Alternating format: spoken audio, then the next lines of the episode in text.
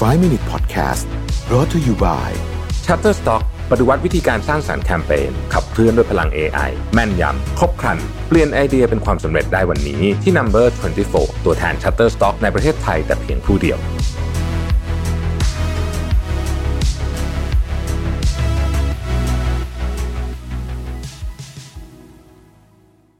สวัสดีครับ 5 minutes นะครับ คุณอยู่กับเราเป็นฐานอุตสาหะครับ หลายท่านน่าจะจำหนังสือที่ชื่อว่ากล้าที่จะถูกเกลียดได้นะ เป็นหนังสือที่ก็ได้รับความนิยมพอสมควรเลยนะฮะในปีที่แล้วนะฮะแล้วผมก็วันนี้หยิบขึ้นมาหยิบเนื้อหานะฮะในนี้มาเล่ากันอีกรอบหนึ่งใน 5 minutes นะครับเเป็นข้อคิดแล้วกันนะที่มาจากหนังสือเล่มนี้นะฮะคือหนังสือเล่มนี้จริงๆชื่อจะฟังดูแบบงงๆนะว่ามันจะพูดเรื่องอะไรแต่จริงเนี่ยหนังสือเนี่ยเขาพูดถึงเรื่องอิสระและความสุขนะครับ หลายคนเนี่ยคิด คิดถึงชีวิตวัยเด็กนะเวลาทำงานเหนื่อยๆจะรู้สึกว่าอตอนเด็กๆถ้ากลับไปเป็นเด็กได้ก็ดีเนาะ เคยคิดแบบนี้ไหมผมว่าหลายคนเคยคิดนะผมก็เคยคิดเหมือนกันตอนเด็กไม่มีไม่มีเรื่องต้องคิดมากนะเห็น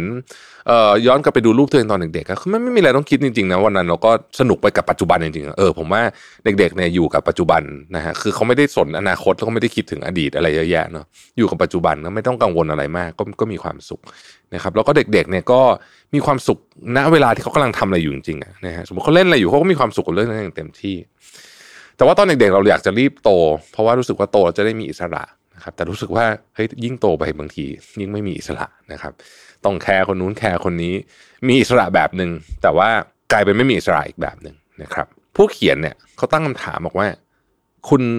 มีความสุขจริง ๆ ครั้งสุดท้ายเมื่อไหร่เออนะครับ ก็หนังสือนี้ก็เป็นหนังสือแบบแนวปรัชญาเนาะนะครับ นังสือเล่มนี้เนี่ยจะพาเราก้าวสู่ความจริงที่ว่าโลกไม่ได้โหดร้าย แต่ว่าจริงๆแล้วมันเป็นความคิดของเราเองหรือเปล่านะครับ ที่ทำให้สับสนวุ่นวายนะฮะเราต้องใช้ความกล้าในการที่จะถูกเกลียดเพื่อนำไปสู่อิสรภาพที่แท้จริงวันนี้คือประโยคที่หนังสือเล่มนี้วางไว้นะฮะก็ผมคิดว่าหนังสือเล่มนี้ก็ก็เป็นหนังสือที่ดีนะสำหรับคนที่รู้สึกว่าชีวิตมันกดดันเหลือเกินนะฮะแล้วก็รู้สึกติดกับกรอบของความคาดหวังอะไรแบบนี้นะครับ ห้าเรื่องนะฮะที่สรุปจากหนังสือเล่มนี้ข้อข้อที่หนึ่งนะฮะอย่าเชื่อเรื่องแผลใจนะเขาบอกว่าอย่าเชื่อเรื่องแผลใจเขาบอกว่าไม่ว่าจะเกิดอะไรขึ้นในอดีตเนี่ยสิ่งเหล่านั้นเนี่ยไม่ได้กระทบกับปัจจุบันขนาดนั้นนะครับคนที่กำหนดชีวิตของคุณเนี่ยคือคุณณตอนนี้ต่างหากอันนี้ก็อาจจะมีคนแย้งว่าเฮ้ยแต่ว่าไอ้ childhood trauma พวกนั้นก็เป็นเรื่องจริงก็เป็นเรื่องจริงนะฮะแต่ว่าเราก็อาจจะสามารถเพิ่มหรือลดสเกลของความรู้สึกอันนั้น ณเวลานี้ได้อ่าผมคิดว่าโอเค ถ้ามองในมุมนี้ก็จริงนะก็คือว่า โอเคแหละ แผลใจมันก็คงมีอะแต่ว่าเรารู้สึกไงกับมัน เยอะแค่ไหนเนี่ยอันนี้อาจจะเป็นที่ตัวเราเลือกเองนะครับ ข้อที่สองนะฮะความทุกข์ใจทั้งหมดล้วนเกิดจากความสัมพันธ์นะครับ ถ้าเกิดเราไม่อยากทุกข์ใจเลยเนี่ยนะฮะเอ่อให้อยู่คนเดียวในจักรวาลนะครับ ดังนั้นเนี่ยความทุกข์เนี่ยมันมันมันไม่สามารถถูกตัดได้อย่างสิ้นเชิง เพราะว่าเราไม่สามารถที่จะอยู่คนเดียวได้นะฮะเพราะฉะนั้นเนี่ยการปรับมุมมองของเราเป็นเรื่องสำคัญที่ทำให้เรามีความสุข นะครับเพราะตราบใดที่เรายังจะต้องอยู่ในความสัมพันธ์กับผู้อื่นนะครับ เราก็ต้องบอกว่าคือมันจะมีสิ่งที่เราพอใจและไม่พอใจกับความสัมพันธ์กับใครก็ตาม สิ่งที่ควรจะโฟกัสก็คือว่าเราพาตัวเองไปได้ดีขึ้นกว่าเดิมหรือเปล่านะครับ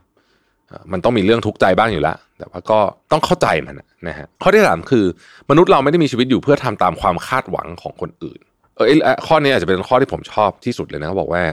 ถ้าเรามัวแต่สนใจคนอื่นว่าจะตัดสินคุณค่าของเราอย่างไรนะครับ ก็เท่ากับว่าเราใช้ชีวิตในแบบที่คนอื่นอยากให้เป็น หากการได้รับการยอมรับคือการไม่ถูกเกลียดดังนั้น การถูกเกลียดก็คือการได้มาซึ่งอิสรภาพในกรณีแบบนี้นะอิสระที่เราได้ทำตามแบบที่เราอยากทำไม่จำเป็นจะต้องทำตามความคาดหวังของคนอื่น ให้โอกาสที่เราได้หันมาฟังเสียงของหัวใจบ้างนะครับ เพื่อตามหาความสุขจริง ๆนะครับ สุดท้ายแล้วเนี่ยถ้าสมมติว่า จะต้องเลือกระหว่างชีวิตที่มีแต่คนชอบ แต่ไม่มีอิสระกับชีวิตที่มีคนไม่ชอบเราบ้างนะฮะแต่ว่าเรามีอิสระทางความคิดมีอิสระในการตัดสินใจวิถีชีวิตของเราเองเนี่ยชีวิตแบบไหนที่จะมีความสุขให้เรามากกว่ากัน อันนี้เราก็อาจจะต้องเป็นคนตอบนะครับ ข้อข้อที่สี่ฮะเรามีความสำคัญน้อยมากในในบริบทของสังคมนะและเราไม่ใช่ศูนย์กลางจักรวาลแน่นอนนะครับ ดังนั้นเนี่ยเราไม่ว่าจะเป็นอะไรก็ตามเนี่ยนะฮะในการขับเคลื่อนของสังคมนี้เนี่ยเรามีความสำคัญน้อยมาก ดังนั้นเนี่ยนะเราไม่อยากใช้ชีวิตตามความคาดหวังของใครใช่ไหมเพราะฉะนั้นเราเองก็ไม่ควรจะไปควบคุมหรือว่าคาดหวังในชีวิตของคนอื่น เช่นกันนะครับ อันนี้ก็เป็นอีกมุมกลับอันหนึ่งว่าเฮ้ยเราไม่อยากให้ใครมาบังคับชีวิตเราใช่ไหมแต่ว่าเราเองเนี่ยไปทำแบบนี้กับคนอื่นหรือเปล่านะครับ ข้อที่ 5 คือใช้เวลาในวินาทีนี้อย่างจริงจังหนังสือผมว่า เกือบทุกเล่มที่เกี่ยวข้องไอ้ประเด็นแบบนี้เนี่ย พูดถึงเรื่องการใช้เวลา ณ ปัจจุบัน